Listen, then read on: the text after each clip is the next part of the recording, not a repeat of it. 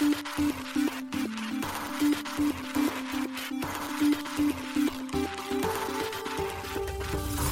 しい経済ニュース。この番組では現当社のメディア新しい経済が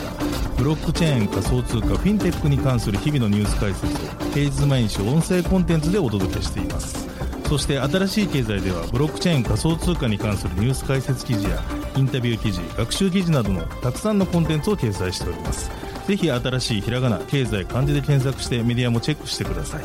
そして LINE 公式アカウントではメディアの更新情報を配信しております。LINE 公式アカウントにもぜひご登録ください。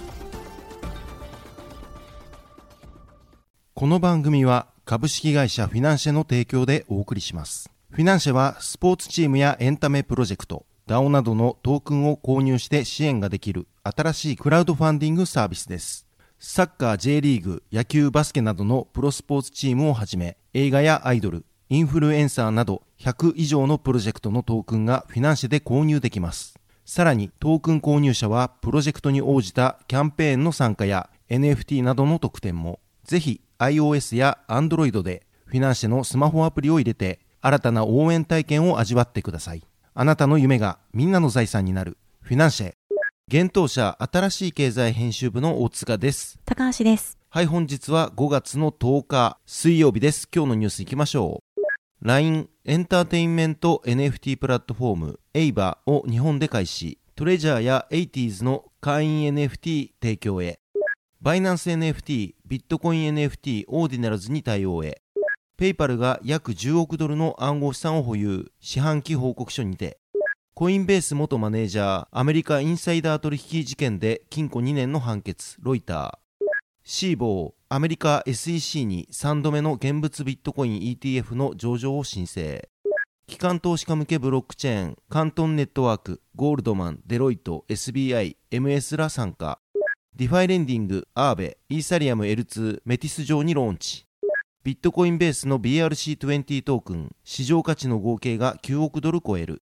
一つ目のニュースは、LINE のエンターテインメント NFT プラットフォーム AVA が日本で提供開始というニュースです。LINE グループが提供するグローバル NFT プラットフォーム DOSI のエンターテインメント NFT プラットフォームの AVA が日本を含むグローバルで提供開始しました。LINE Genesis より5月10日発表されました。なお LINE Genesis は LINE の暗号資産事業及びブロックチェーン関連事業を展開する LINE の子会社です。発表によると、エイバはメンバーシップ NFT クリスタルを軸にアーティストとファンが様々な形でつながれるエンターテイメント NFT プラットフォームとのことです。クリスタルはノーマル、レア、ユニークの3つに分類されており、その種類によってアーティストに関連した様々な特典が受けられるとのことです。5月9日のエイバ提供開始に合わせ、同プラットフォーム初の NFT としてトレジャーのクリスタル全7000点を販売開始したといいます。なお、5月31日まで販売されています。なお、トレジャーは韓国の芸能事務所 YG エンターテインメント所属の10人組ボーイズグループです。トレジャーのクリスタル保有者はトレジャーの映像をクリスタルへ収めて所有できるほか、トレジャーの直筆サイン入りトレーディングカードやポラロイドのプレゼント、トレジャーの応援を目的としたイベントへの参加の権利、そして投票イベントへの参加権が得られるといいます。投票イベントではトレジャーへの質問や実施してもらいたい内容などをクリスタルホルダーから集め、投票数が多い内容をトレジャーが実現する内容となるようです。また、 AVA 第2弾の NFT として、 KQ エンターテインメント所属の8人組ボーイズグループ、80s のクリスタルも5月16日から31日まで発売するとのことです。なお、この販売に先駆けて、80s のノーマルクリスタルを600名に無料配布する抽選イベントが開催中とのことです。また、LINE Genesis は、エイバの今後の展開について、ユーザー同士でクリスタルの取引が可能なマーケットプレイス機能や、アーティストとつながれる様々なアクティビティ機能を備えたプレイグラウンドが開始予定であることを伝えています。LINE Genesis が提供していたデジタルアセット管理ウォレットの LINE BitMax ウォレットがグローバルで展開する DOSI ウォレットに統合されて以来、日本ユーザーにも DOSI に関連したサービスが提供供されていました。今年4月にはその第1弾としてドシのメンバーシッププログラムドシシチズンが日本で提供開始。続いて 3D アバターを作成できる NFT 基盤の 3D アバターアプリアルファクルーズが同月より提供されていました。なお、ドシに関連した NFT サービスは LINE 独自のプライベートブロックチェーン LINE ブロックチェーンが基盤になっています。同ブロックチェーンは昨年12月にオープンネットワーク化に向けてメインネットフィンシアをローンチしています。現在のメインネットであるダフネをフィンシアと統合し、LINE ブロックチェーンを基盤としたブロックチェーンサービスのメインネットを統一する予定とのことで、その統合は2023年2クォーター目にあたる4月から6月中を予定しているとのことです。また、それに向け LINE では、アラブ首長国連邦アブダビにおいて非営利団体フィンシア財団を今年3月に設立しています。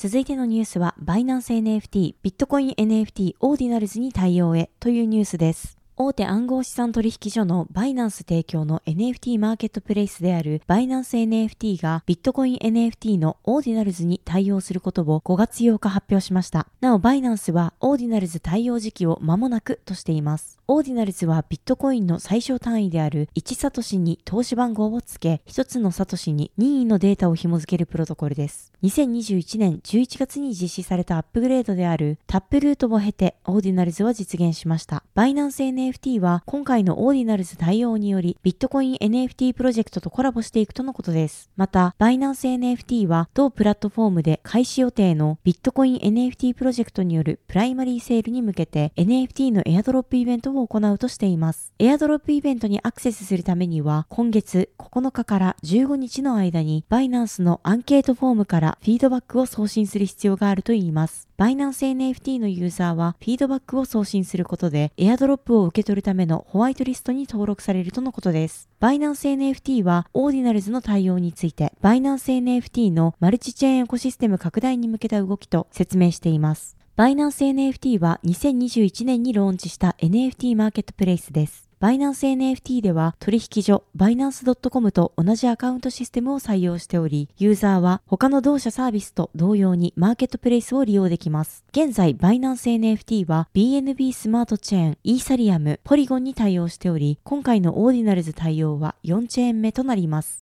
続いてのニュースは、ペイパルが約10億ドルの暗号資産を保有、四半期報告書にてというニュースです。米決済大手ペイパルが10億ドル、日本円にして約1353.7億円近くの暗号資産を保有していることが、米証券取引委員会 SEC に提出された四半期報告書によって明らかとなりました。その報告書によれば、ペイパルは2023年3月31日時点で合計9億4300万ドル、日本円にして約1276.5億円の暗号資産を保有していることが確認できます。この数字は同社の前四半期と比べて56%増加した格好です。なお、ペイパルが保有している暗号資産の大部分はビットコインとイーサリアムであり、ビットコインが4億9900万ドル、日本円にして約675.5億円、イーサリアムが3億6200万ドル、日本円にして490.5億円とのことです。残りはビットコインキャッシュ、ライトコインで形成されているといいます。なお、ペイパルがこの四半期に報告した金融負債総額は12億ドル、日本円にして約1624.6億円で約約77.9%が暗号資産のものだといいます。また、ペイパルは暗号資産には関連する特定のリスクがあることを認識しており、同社が保有する暗号資産については保護負債とみなしているとのことです。保護負債は、米国の上場企業が暗号資産を保有する場合に適用される財務諸表の報告ルールです。具体的には事業体が暗号資産を保有する場合、それと同額の現金などを準備して財務諸表に負債計上する必要があると規定されているとのことです。なお、同社が保有する特定の暗号資産は全四半期から変化していないことも記されています。また、ペイパルはサードパーティーが取引を処理できなくなった場合に顧客に責任が生じることも認識しています。この声明内容は全四半期の提出書類から変わりませんが、今回の提出書類ではそういった障害はまだ発生していないことも報告されています。ペイパル参加のモバイル決済アプリベンモは4月28日、暗号資産の送受信機能を新たに追加することを発表しました。ベンモでは2021年4月より暗号資産の売買及び保管の機能を導入しています。他にも同年11月にベンモのユーザーが暗号資産の価格をリアルタイムで追跡できる価格アラート機能が追加されていました。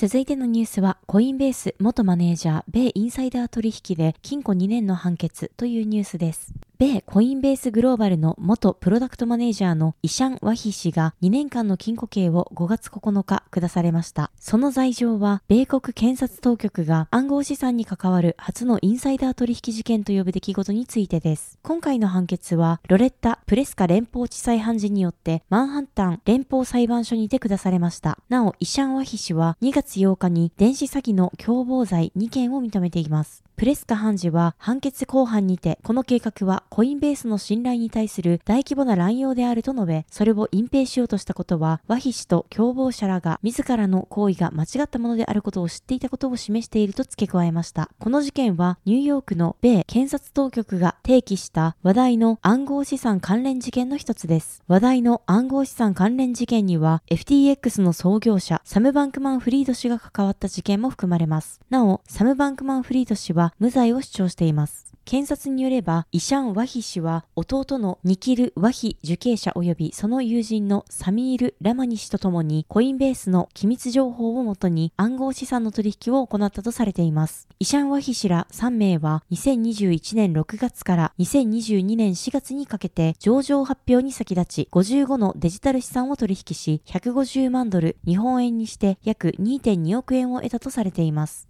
ニキル・ワヒ受刑者は昨年9月に電信送金詐欺の共謀罪を認め、今年1月に懲役10ヶ月を言い渡されています。なお、ラマニ氏は未だ逃走中です。イシャン・ワヒ氏は5月9日の公聴会で自身の行動と法廷にいた数名の友人、家族への影響について自責の念を示し、私は生涯ついて回るような大きな過ちを犯してしまったと述べたといいます。連邦判事法のノア・ソロビエチク氏は公聴会にてイシャン・ワヒ氏の行動は1回限りの過ちではなく10ヶ月にわたる一連の犯行であったと述べています。イシャン・ワヒ氏は法廷文書にて懲役刑がなかった他のインサイダー取引事件の例を引き合いに出し、弟のケーキより長くならないよう求めていました。一方、検察は企業情報を悪用する他の暗号資産インサイダーを抑止するため、イシャン・ワヒ氏に3年以上の懲役を課すよう求めていました。検察は関係する資産の種類に関係なく、金銭的な利益を求めるために欺瞞が用いられた場合、詐欺を告発する権利を有しています。このため、米国司法省は、証券市場の取り締まりに限定されている民事部門の米証券取引委員会 SEC よりも暗号資産関連の不正行為を言及するる幅が大きくなります。なお、このインサイダー取引事件は SEC も同3名に対し起訴しています。法廷文書ではイシャンワヒ氏と SEC は SEC の起訴内容について解決することで基本合意に達しました。また、ニキルワヒ受刑囚も SEC と和解交渉中であることが明らかとなっています。なお SEC は同裁判をはじめとした訴訟などで多くのデジタル資産が証券であることを主張。コインベースは有価証券を上場していないと表明しています。続いてのニュースは、シーボー、米 SEC に3度目の現物ビットコイン ETF の上場を申請というニュースです。シーボーグローバルマーケッツが同社運営の株式取引所の一つであるシーボー BZX 取引所において現物ビットコイン ETF である ARK21 シェアーズビットコイン ETF を上場取引するための提案書を米証券取引委員会 SEC に5月9日提出しました。なお、米国において現物のビットコイン ETF は未だ承認に至っていません。ARK21 シェアーズビットコイン ETF はストックピッカーであるキャシー・ウッド氏率いるアークインベストと暗号資産投資商品を提供する21が共同で運用予定の ETF です。シーボが ARK21 シェアーズビットコイン ETF の上場と取引について規制当局の承認を求めるのは今回で3回目となります。SEC は今までにグレースケール、フィデリティ、NYDIG らによる現物ビットコイン ETF の10以上の提案を ARK21 シェアーズビットコイン ETF の過去の2回の提案も含め拒否しています。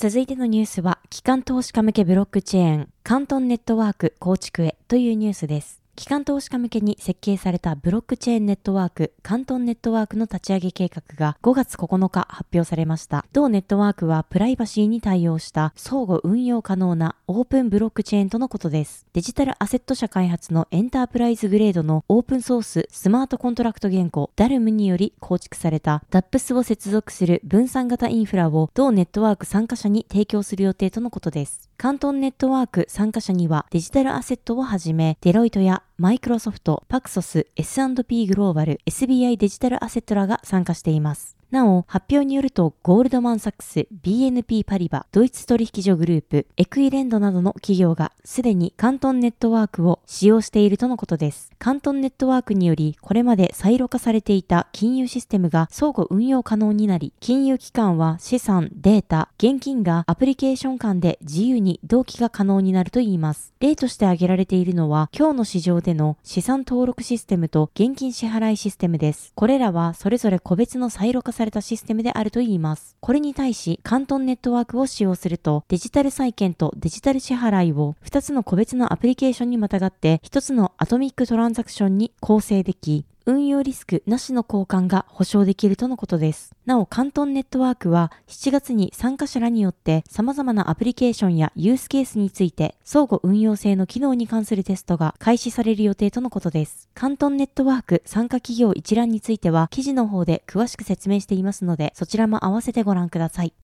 続いてのニュースは、ディファイレンディングアーベ、イーサリアム L2 メティス上にローンチというニュースです。ディファイレンディングプラットフォームアーベのプロトコルアーベ V3 がメティスネットワーク上に5月6日に展開しました。メティスはスケーリング技術、オプティミスティックロールアップを採用したイーサリアムの L2 ネットワークです。EVM と互換性があるため、イーサリアムで利用できるスマートコントラクトや開発ツールなどがそのまま利用できます。なお、同ネットワークの TVL、預かり資産額は現在 L2 ネットワークの中で5番目となる約1.16億ドルとなっています。こちらは5月10日 L2B と調べとなっています。アーベはメティスでのプロダクトの展開を決定するガバナンス投票を日本時間5月2日に開始していました。なお、このガバナンス投票は5月5日に投じられた約65万票すべてが賛成に投じられて終了し、翌日メティスにプロダクトが展開されました。ちなみに、アーベ V3 はイーサリアム、アバランチ、オプティミズム、ポリゴン、ファントム、ハーモニー、アービトラムで展開されており、メティスでの展開によって8つのチェーンで利用できるようになりました。アーベは現在マルチチェーン化を進める動きを強めており、5月4日にゼロ知識証明を活用したロールアップ技術、GK ロールアップを採用したイーサリアム L2 ネットワーク、スクロールのテストネットにプロトコルを展開しています。また、スタークネット、ポリゴン ZKEVM、BNB チェーン、ZK シンクエラーでの展開に対するコミュニティの温度感を測るガバナンス投票では、すべて賛成多数で終了しています。